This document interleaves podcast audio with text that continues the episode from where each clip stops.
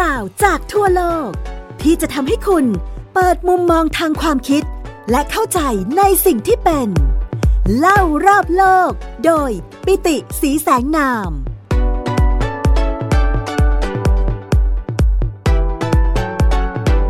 สวัสดีครับ คุณผู้ฟังที่รักทุกท่านกลับมาพบกับผมปิติสีแสงนาม และไทย PBS Podcast เล่ารอบโลกกันในตอนใหม่แล้วนะครับ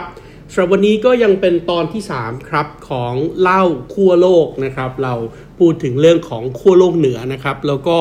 ความรุนแรงนะครับ ที่จะพัฒนาต่อไปจนกลายเป็นความขัดแย้งในเชิงของภูมิรัฐศาสตร์ ที่จะเกิดขึ้นในพื้นที่ที่มีความหนาวเหน็บและอยู่ห่างไกลนะครับ แล้วก็แน่นอนผลกระทบนี้นะครับ ก็จะทำให้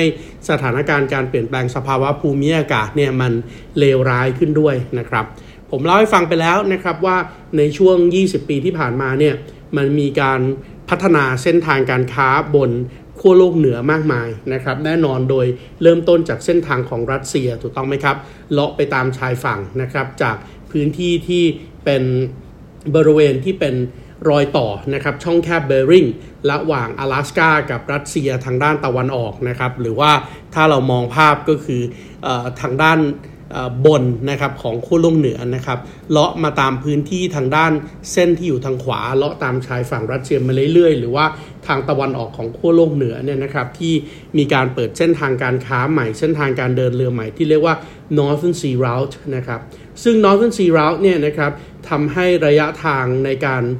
เดินเรือประหยัดลงไปมากถูกต้องไหมครับ จากเดิมเนี่ยถ้าเกิดว่าจะต้องส่งสินค้าจากท่าเรือที่เทียนจินในประเทศจีนนะครับ ไปที่ท่าเรือรอตเทอร์ดัมในประเทศเนเธอร์แลนด์เนี่ยเส้นทางปกติก็แน่นอนจากเทียนจินนะครับใกล้ๆกับปักกิ่ง ก็ต้องเดินทางผ่านทะเลจีนตะวันออก เข้าสู่ทะเลจีนใต้ ช่องแคบมาลากาอ่าวเบงกอลนะครับแล้วก็ไปที่จุดใต้สุดของประเทศอินเดียถูกต้องไหมครับ ก่อนเข้าสู่ทะเลอาหรับ ขึ้นไปที่ทะเลแดงคลองสุเอซนะครับเข้าสู่ทะเลเมดิเตอร์เรเนียนล่องผ่านทะเลเมดิเตอร์เรเนียนทั้งทะเลเลยนะครับออกสู่ช่องแคบยิบรอลตาร์เพื่อที่จะเชื่อมเข้าสู่มหาสมุทรแอตแลนติก ผ่านช่องแคบอังกฤษ แล้วก็เข้าสู่เมืองรอตเตอร์ดัมซึ่งเป็นเมืองท่านะครับของประเทศเนเธอร์แลนด์ระยะทางตรงนี้เรากำลังพูดถึงระยะทาง 23,604 กิโลเมตร แล้วก็ใช้เวลาประมาณ 35-40ถึง40วันนะครับ แต่พอมีเส้นทาง Northern Sea Route นะครับซึ่งรัสเซียเองเนี่ยเริ่มพัฒนามาตั้งแต่ช่วงกลางของทศวรรษ 2010 ปัจจุบันเองเนี่ยนะครับมีเรือผ่านไป โดยที่แทบจะไม่ต้องใช้เรือตัดน้ำแข็งแล้วนะครับผ่านได้มากกว่า 400 ลำระยะทางเส้นทางเดิมนะครับจากเทียนจินนะครับตัดเข้าสู่ช่องแคบเบอร์ริงนะครับเลาะไปตามทิศเหนือนะครับของรัสเซียนะครับทิศเหนือของทวีปไซบีเรียเนี่ยไปเรื่อยๆ แล้วก็ ไปออกที่รอตเทอร์ดัมเนี่ยนะครับระยะทางจะเหลือเพียงแค่ 1686 กิโลเมตรนะครับแล้วก็ย่นระยะเวลาจาก 35 ถึง 40 วันเนี่ยให้เหลือเพียงแค่ 18 ถึง 22 วันเท่านั้น เพราะนั้นเราจะเห็นแล้วแหละว่าเส้นทางขั้วโลกตรงนี้นะครับกลายเป็นเส้นทางใหม่ แล้วก็แน่นอนเมื่อรัสเซียเปิดเส้นทาง Northern Sea Route นะครับสหรัฐอเมริกากับแคนาดาเองนะครับก็มองมาทางชายฝั่งตะวันตกของขั้วโลกเหนือด้วยนะครับจาก阿拉สกา แทนที่จะผ่านมาทางรัสเซียก็ผ่านไปทางตอนเหนือของแคนาดาเอง แล้วก็เรียกเส้นทางนี้ว่า the North West Passage นะครับ the North West Passage เนี่ยนะครับจะทำให้สามารถเชื่อม阿拉斯าของสหรัฐอเมริกาเข้าสู่สแกนดิเนเวียได้นะครับในระยะทางพอๆกันเลยนะครับประมาณ 10,000 กิโลเมตรเหมือนกันนะครับเพราะนั้นตรงนี้เราเริ่มเห็นแล้วแหละว่าขั้วโลกเหนือจะกลายเป็นเส้นทางการค้าเส้นทางคมนาคมเส้นใหม่ และแน่นอนเมื่อพูดถึงเส้นทางการค้าเส้นทางคมนาคมเส้นใหม่ ก็ทำให้ผู้เล่นอีกคนหนึ่ง ซึ่งไม่ได้เป็นอาร์กติกคันทรีสนะครับไม่ได้เป็นประเทศที่อยู่ในเขตขั้วโลกเหนือ แต่ก็มองถึงโอกาสในการพัฒนาเส้นทางการค้าตรงนี้ด้วย เพราะว่าเขาเองนะครับก็มีโครงการในการเชื่อมโยงเส้นทางการค้าในระดับโลกอยู่แล้ว ในนาม 1 แถบ 1 เส้นทางนะครับหรือว่าอีใต้อีลู Belt and Road Initiatives ความริเริ่มแถบและเส้นทาง นั่นแหละครับ เรากำลังพูดถึงสาธารณรัฐประชาชนจีน สาธารณรัฐประชาชนจีนเองนะครับ ก็โดดเข้ามาเป็นผู้เล่นสำคัญอีกคนหนึ่ง แน่นอนครับ มหาอำนาจทางเศรษฐกิจของโลกอย่างจีน สายเรดาร์เข้ามาในพื้นที่นี้ด้วย โดยจีนขอเข้าร่วมเป็นผู้สังเกตการใน Arctic Council หรือว่าสภาอาร์กติกตั้งแต่ปี 2013 นะครับ แล้วก็ความเคลื่อนไหวที่มีนัยยะสำคัญมากที่สุดก็คือ การประกาศ China Arctic Policy นะครับหรือว่านโยบายของจีนต่อขั้วโลกเหนือในปี 2018 โดย State Council หรือว่าสภาแห่งรัฐของประเทศจีนนะครับได้มีเอกสารสำคัญที่เป็นนโยบายของจีนบนขั้วโลกเหนือนะครับ โดย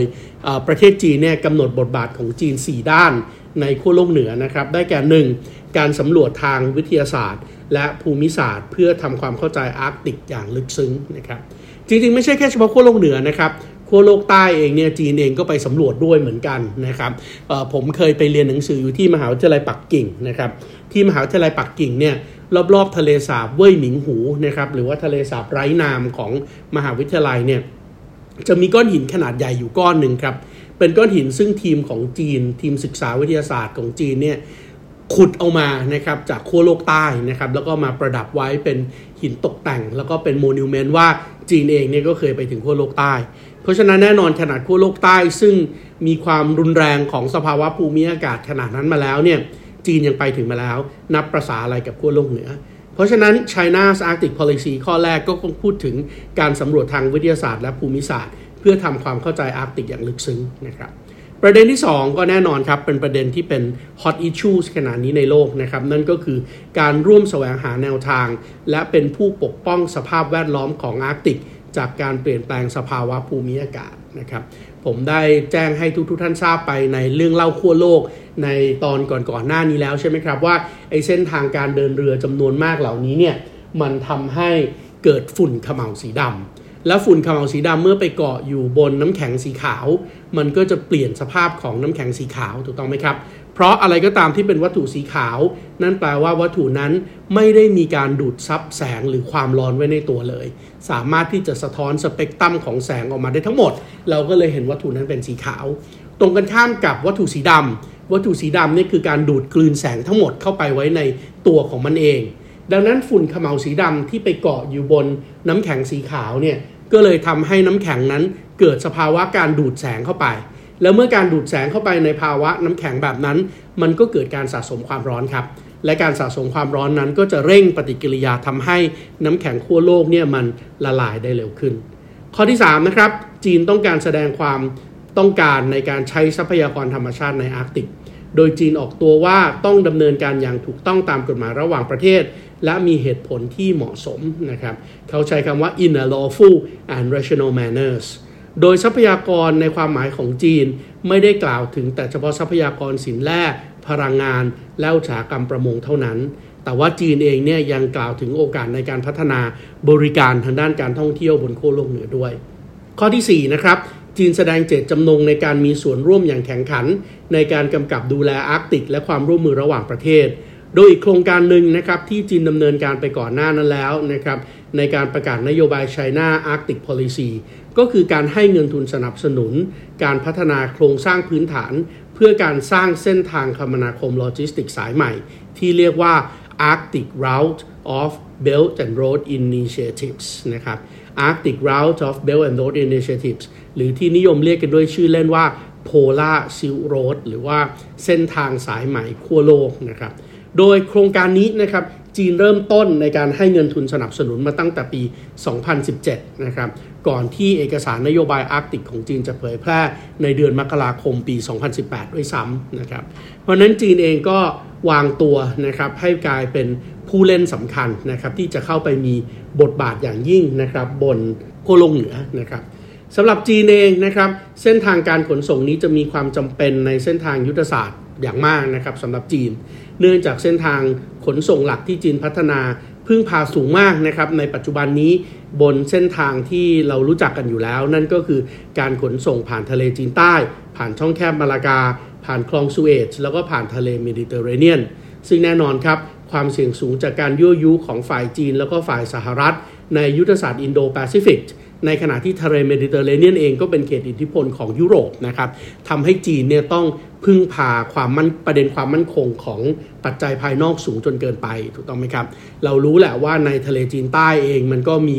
การหึมหึมกันอยู่ตลอดเวลาใช่ไหมครับ มีการยั่วยุกันอยู่ตลอดเวลา อย่างกรณีล่าสุดเนี่ยจีนกับฟิลิปปินส์เองนะครับก็มีความขัดแย้งกันในพื้นที่มากยิ่งขึ้นนะครับโดยฝ่ายสหรัฐเองก็สนับสนุนทุกประเทศนะครับในทะเลจีนใต้ที่เป็นคู่ขัดแย้งกับจีน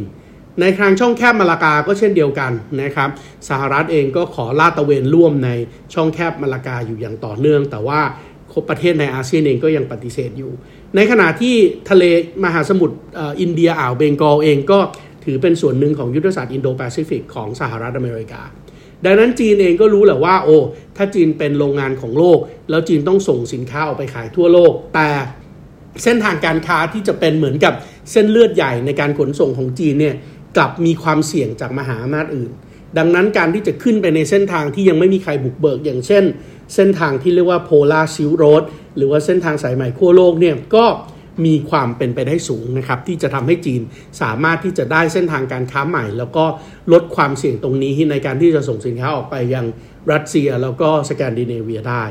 ทั้งนี้ต้องอย่าลืมพิจารณาด้วยนะครับว่า เพียงไม่กี่วันก่อนการลุกรานของรัสเซีย ผ่านปฏิบัติการพิเศษทางการทหารเข้าไปในประเทศยูเครน ในเดือนกุมภาพันธ์ปี 2022 คุณผู้ฟังอาจจะยังจำได้นะครับวลาดิมีร์ปูติน ประธานาธิบดีรัสเซียได้เดินทางไปเยือนกรุงปักกิ่ง เพื่อเข้าร่วมพิธีเปิดกีฬาโอลิมปิกฤดูหนาวที่จีนเป็นเจ้าภาพ โอลิมปิกฤดูหนาวเนี่ยเกิดขึ้นในปี 2022 ช่วงเดือนมกราคมถึงกุมภาพันธ์นะครับ เพราะว่าเป็นการเลื่อนออกไปจากปี 2021 เนื่องจากเรื่องของโควิด -19 ในเวลานั้นนะครับทั้งสองผู้นำนั่นก็คือประธานาธิบดีวลาดิมีร์ปูติน แล้วก็ประธานาธิบดีสีจิ้นผินเนี่ยได้ลงนามในเอกสารสำคัญชื่อว่า Joint Statement on the International Relations Entering a New Era and the Global Sustainable Development นะครับหรือว่าเป็นถแถลงการร่วมนะครับที่ว่าด้วยความสัมพันธ์ระหว่างประเทศในการที่จะเข้าสู่ยุคสมัยใหม่ และการพัฒนาอย่างยั่งยืนบนเวทีโลกนะครับ ในการประชุมในการในการลงนามในเอกสารครั้งนี้ที่เกิดขึ้นเมื่อวันที่ 4 กุมภาพันธ์ ปี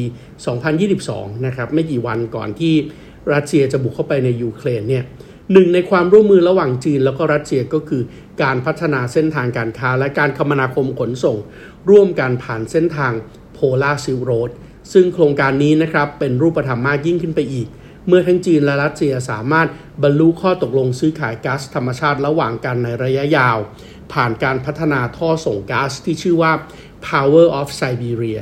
ซึ่งทั้งสองประเทศตั้งเป้าหมายว่าจะสามารถส่งก๊าซระหว่างกันนะครับก็คือรัสเซียเนี่ยเป็นผู้ผลิต แล้วก็ขายก๊าซธรรมชาติเข้ามาที่จีนได้ถึง 3.8 หมื่นล้านลูกบาทเมตร ภายในอีก 2 ปีข้างหน้านะครับก็คือปี 2025 จริงๆ ก็ประมาณปีเสร็จๆแล้วแหละนะครับเพราะว่าตอนนี้เราก็อยู่กันในช่วงของปลายปี 2023 ต่อปี 2024 แล้วนะครับ คุณกำลังฟัง เล่ารอบโลก โดยปิติสีแสงนาม ทางไทย PBS Podcast จากความพยายามของทั้งสองมหาอำนาจนะครับ รัสเซียแล้วก็จีนทำให้เราเห็นได้อย่างชัดเจนครับว่า เส้นทางการคมนาคมสายใหม่นี้จะทวีความสำคัญขึ้นอย่างแน่นอนในอนาคตอันใกล้ เช่นเดียวกับการที่มันจะเป็นการแสดงให้เห็นอย่างเจตจำนงอย่างชัดเจนนะครับว่าจีนแล้วก็รัสเซียจะจับมือร่วมกันในการสำรวจและนำทรัพยากรในบริเวณขั้วโลกเหนือลงมาใช้อย่างแน่นอน ซึ่งแหล่งทรัพยากรดังกล่าวนะครับถือว่ามีศักยภาพในการพัฒนาอย่างยิ่ง โดยมีการคาดการณ์นะครับว่าขั้วโลกเหนือมีความมั่งคั่งด้านพลังงาน และทรัพยากรธรรมชาติ มหาศาล โดยมีน้ำมันดิบที่ยังไม่ได้ค้นพบอีกคาดการณ์นะครับ อยู่ที่ประมาณสักร้อยละ 13 ของทั้งโลก อันนี้ยังไม่ได้ค้นพบนะครับ ยังประมาณการกันอยู่ว่า เอ้ย ถ้าได้เพิ่มตรงนี้ออกมาเนี่ย จะเพิ่มสปายให้กับทั้งโลกได้อีก 13-15%ในขณะที่ก๊าซธรรมชาติก็เช่นเดียวกันนะครับ มีคนคาดการณ์นะครับ มีนักวิทยาศาสตร์คาดการณ์ว่า คุมทรัพย์ในเรื่องของก๊าซธรรมชาติที่อยู่บนในขั้วโลกเหนือเนี่ย น่าจะมีส่วนที่เรายังไม่ได้ค้นพบอีกประมาณ 1 ใน 3 ของที่มีอยู่ทั้งโลก ดังนั้นความร่วมมือของทั้งสองประเทศในการครอบครองทรัพยากรสำคัญในทางเศรษฐกิจตรงนี้เนี่ยก็ปูทางไปสู่โอกาสที่จะเกิดความขัดแย้งครั้งใหม่ในพื้นที่ที่ห่างไกลที่สุดตรงนี้ได้ ฟังมาถึงตอนที่ 3 นี่แล้วนะครับ คุณผู้ฟังหลาย ๆ ท่านอาจจะเริ่มรู้สึกว่าทำไมเราต้องไปสนใจขั้วโลกเหนือด้วย เพราะสำหรับประเทศไทยเนี่ย ขั้วโลกเหนืออาจจะดูเป็นพื้นที่ทางภูมิศาสตร์ที่อยู่ห่างไกลมาก หากแต่การพัฒนาเส้นทางการค้ารวมทั้งการแข่งขันกันของมหาอำนาจเพื่อที่จะเข้าไปอ้างสิทธิ์แล้วก็ถลุงทรัพยากรธรรมชาติในบริเวณนี้เนี่ยในความเป็นจริงมันกลับส่งผลกระทบต่อประเทศไทยอย่างยิ่งครับ เพราะอย่างที่เมื่อกี้ผมเรียนไปแล้วนะครับว่าน้ำแข็งขั้วโลกเนี่ยเมื่อมันมีขมเหลาสีดำเข้าไปติด มันจะเริ่มสะสมความร้อนและทำให้อัตราการละลายของน้ำแข็งขั้วโลกเนี่ย มันเพิ่มขึ้นในอัตราก้าวหน้านะครับอย่างมหาศาล เพราะอะไรครับ เพราะถ้าเกิดว่าน้ำแข็งขั้วโลกละลายหมด เนื่องจากการเปลี่ยนแปลงสภาวะภูมิอากาศอันเป็นผลมาจากสภาวะเรือนกระจก ประเทศไทยของเราถึงแม้ว่าจะอยู่ห่างไกลมากจากขั้วโลกเหนือ แต่ประเทศไทยจะกลายเป็นกลุ่มประเทศที่เปราะบางที่สุดที่ได้รับผลกระทบ จากการละลายของน้ำแข็งครั้งนี้ครับจากการศึกษาของสถาบันคลังสมองนะครับติงแทงที่ชื่อว่า German Watch นะครับ German Watch เนี่ยเก็บข้อมูลต่อเนื่องยาวนานถึง 20 ปีนะครับ จากปี 2000 ถึงปี 2019 เพื่อสร้างดัชนีขึ้นมาตัวหนึ่ง เขาเรียกดัชนีตัวนี้ว่า Global Climate Risk Index นะครับ Global Climate Risk Index เนี่ยเป็นดัชนีที่มีการจัดอันดับครับว่าตลอด 20 ปีที่ผ่านมา ประเทศไหนบ้างมีความเปราะบาง และจะได้รับผลกระทบจากรุนแรง จากการเปลี่ยนแปลงสภาวะภูมิอากาศ และถ้าเกิดว่าเราไปดู global climate risk index นะครับ ประเทศที่มีความเสี่ยงและมีความเปราะบางสูงสุด 10 อันดับแรก มีประเทศไทยอยู่ในอันดับที่ 9 ของโลกครับ ที่มีความสุ่มเสี่ยงนี้โอ้โหลองนึกภาพดูนะครับว่าตลอด 20 ปีที่ผ่านมาเนี่ยประเทศไทยกลายเป็นประเทศที่มีความสุ่มเสี่ยงมากจากการเปลี่ยนแปลงสภาวะภูมิอากาศ แล้วถ้ามองไปในอนาคตล่ะนะครับการมองไปอนาคตก็มีโครงการศึกษาของ OECD นะครับโครงการศึกษาของ OECD ก็เป็นอีกหนึ่งความร่วมมือนะครับที่ เป็นความร่วมมือของกลุ่มประเทศนะครับที่เป็นองค์การเพื่อความร่วมมือทางเศรษฐกิจและการพัฒนานะครับ OECD ใช้ชื่อย่อนะครับ มาจากคำเต็มว่า Organizations for Economic Cooperation and Development นะครับ ซึ่งก็ถือว่าเป็นองค์การความร่วมมือระหว่างประเทศนะครับของประเทศที่มีเขาเรียกอะไรล่ะ ประเทศที่มีระดับการพัฒนาการทางเศรษฐกิจสูงที่สุดในโลก 38 ประเทศนะครับ แล้วก็เป็นประเทศที่เป็น High Income นะครับเขาก็มีการศึกษานะครับ โดยเขาศึกษาร่วมกันกับ University of Southampton ครับ University of Southampton ที่อังกฤษนะครับ มีการวิเคราะห์มองไปข้างหน้าครับ ถึงทศวรรษ 2070 หรือว่ามองไปข้างหน้าประมาณสัก 70 ปี ว่าเมืองใดในโลกบ้างครับ ที่จะได้รับผลกระทบอย่างรุนแรงจากการเพิ่มขึ้นของระดับน้ำทะเล แล้วก็ข่าวร้ายครับ กรุงเทพมหานครของประเทศไทยเนี่ยถูกจัดให้อยู่ในอันดับที่ 7 สังเกตดูนะครับว่าประเทศทั้งประเทศของเราอยู่อันดับที่ 9 เฉพาะกรุงเทพมหานครที่ตั้งอยู่ริมอ่าวไทยเนี่ยกลับได้รับความเสี่ยงสูงขึ้นมาถึงเป็นอันดับที่ 7 ของโลกนะครับ ดังนั้นจะเห็นแล้วนะครับว่าอนาคตทางด้านสิ่งแวดล้อมแล้วก็การเปลี่ยนแปลงสภาวะภูมิอากาศเนี่ยเป็นหนึ่งปัจจัยสำคัญที่ประเทศไทยจะต้องคำนึงถึง แน่นอนครับไม่ใช่เฉพาะประเทศไทยหรอกนะครับ แต่ว่า ทั่วโลกเองก็มีการคำนึงถึงเรื่องนี้ด้วยนะครับ ดังนั้นที่ประชุมของสหประชาชาตินะครับ ภายใต้กรอบที่เรารู้จักกันในนามที่เรียกว่า UNFCCC นะครับ UNFCCC ก็เป็นตัวย่อนะครับ UNFCCC เนี่ยก็ย่อมาจากกรอบอนุสัญญาสหประชาชาติว่าด้วยการเปลี่ยนแปลงสภาวะภูมิอากาศนะครับ หรือว่าภาษาอังกฤษเขาใช้คำว่า United Nations Framework Convention on the Climate Change นะครับ UNFCCC เองนะครับก็ถูกตั้งขึ้นมาเพื่อมีเป้าหมาย แล้วก็วัตถุประสงค์สำคัญในการที่จะเจราจาในการควบคุมการปล่อยก๊าซปริมาณการปล่อยก๊าซเรือนกระจก ซึ่งเป็นสาเหตุของสภาวะโลกร้อน และการเปลี่ยนแปลงสภาวะภูมิอากาศนะครับเป้าหมายของ UNFCCC ก็คือป้องกันไม่ให้อุณหภูมิของโลกสูงขึ้นเกินกว่า 2 องศาเซลเซียส ภายในปี 2100 นะครับ ซึ่งจะเป็นระดับที่เป็นอันตรายต่อการดำรงอยู่ของมนุษยชาติ และเป็นระดับที่เราไม่สามารถที่จะแก้ไขอะไรได้ต่อไปนะครับ ประเทศไทยเราเองนะครับ ร่วมเป็นภาคีอนุสัญญา UNFCCC ตั้งแต่ปี 1994 นะครับ แล้วก็ได้ให้สัตยาบันเข้าร่วมรับรองพิธีสารเกียวโต หรือว่าเกียวโตโปรโตคอล ซึ่งเป็นข้อกำหนดที่กำหนดให้ ประเทศที่เข้ามามีพันธกรณีต้องมีการลดก๊าซเรือนกระจก โดยสำหรับประเทศพัฒนาแล้วนะครับจะต้องพัฒนาตัวเองนะครับให้มีการลดก๊าซเรือนกระจกอย่างมีนัยยะสำคัญภายในปี 2002 นะครับ ตอนนั้นพูดถึงปี 2014เอ่อตอนนั้นเริ่มต้นคุยกันปี 1994 นะครับ แล้วก็บอกว่า 2002 เนี่ยจะต้องลดให้ได้อย่างมีนัยสำคัญ ซึ่งเอาเข้าจริงก็ทำไม่ได้ครับ นั่นก็เลยทำให้ปี 2016 นะครับ ที่ประชุมรัฐภาคีของอนุสัญญา UNFCCC ได้จัดทำความตกลงขึ้นมาอีกหนึ่งฉบับ เรียกว่า Paris Agreement โดยความตกลงปารีสหรือว่า Paris Agreement เนี่ยกำหนดความร่วมมือในการดำเนินการเพื่อบรรลุเป้าหมายร่วมกันในระดับโลก โดยแบ่งเป็น 3 เป้าหมายหลักครับ เป้าหมายแรกคือ 1 การควบคุมการเพิ่มขึ้นของอุณหภูมิเฉลี่ยของโลกให้ต่ำกว่า 2 องศาเซลเซียส และพยายามควบคุมให้เพิ่มขึ้นไม่เกิน 1.5 องศาเซลเซียส เมื่อเทียบกับศตวรรษที่ 18 หรือว่ายุคก่อนการปฏิวัติอุตสาหกรรม ข้อที่ 2 ก็คือการเพิ่มขีดความสามารถ ก็คือช่วยกันสอนหนังสืออบรมนะครับในการที่จะปรับตัว แล้วก็ข้อที่ 3 ซึ่งตรงนี้ยังเป็นอุปสรรคอยู่ก็คือ การสร้างเงินกองทุนหมุนเวียนที่สอดคล้องกับแนวทางการพัฒนาที่ปล่อยก๊าซเรือนกระจกต่ำนะครับ ซึ่งปัจจุบันนี้เนี่ยไอ้เงินหนุนหนุนตรงนี้เงินกองทุนหมุนเวียนตรงนี้มันยังไม่ถูกใส่เข้ามา โดยเฉพาะจากประเทศพัฒนาแล้วจากประเทศร่ำรวยนะครับยังเกี่ยงกันอยู่ แต่ว่าสถานการณ์ล่าสุดที่มีการคาดการณ์ก็คือ อุณหภูมิเฉลี่ยของโลกยังคงเพิ่มขึ้นที่ระดับ 2.8 องศาเซลเซียส นั่นคือมากกว่าที่เราคิดกันไว้นะครับ เราคิดกันไว้ที่ 2 องศา เราควบคุมที่ 2 องศา แต่ตอนนี้จากการคำนวณบอกว่ามันน่าจะเกินไปที่ 2.8 องศา และเชื่อว่าน้ำแข็งขั้วโลกเหนือจะละลายทั้งหมด และจะไม่มีมวลน้ำแข็งขั้วโลกอีกต่อไป ในช่วงปลายของศตวรรษที่ 21 และหากมีการเปิดเส้นทางการค้าการคมนาคม ก็เชื่อได้อย่างยิ่งครับว่าไม่ว่าจะเป็นเส้นทางของรัสเซีย เส้นทางของจีน เส้นทางของสหรัฐ เส้นทางของแคนาดา ก็จะยิ่งทำให้น้ำแข็งขั้วโลกละลายในอัตราที่เร็วกว่านี้ และไม่แน่ภายในปี 2050 เราอาจจะไม่มีขั้วโลกเหนืออีกต่อไปครับสำหรับตอนหน้าผมจะมาเล่าให้ฟังครับว่าแล้วเมื่อน้ำแข็งละลายอะไรจะเกิดขึ้นบ้างสำหรับวันนี้เวลาของรายการหมดลงแล้วครับ พบกันใหม่ในตอนหน้า ผมปิติศรีชัยนามขอลาไปก่อน สวัสดีครับ ตามรับฟังรายการ เล่ารอบโลก ได้ทางเว็บไซต์และแอปพลิเคชันไทย PBS Podcast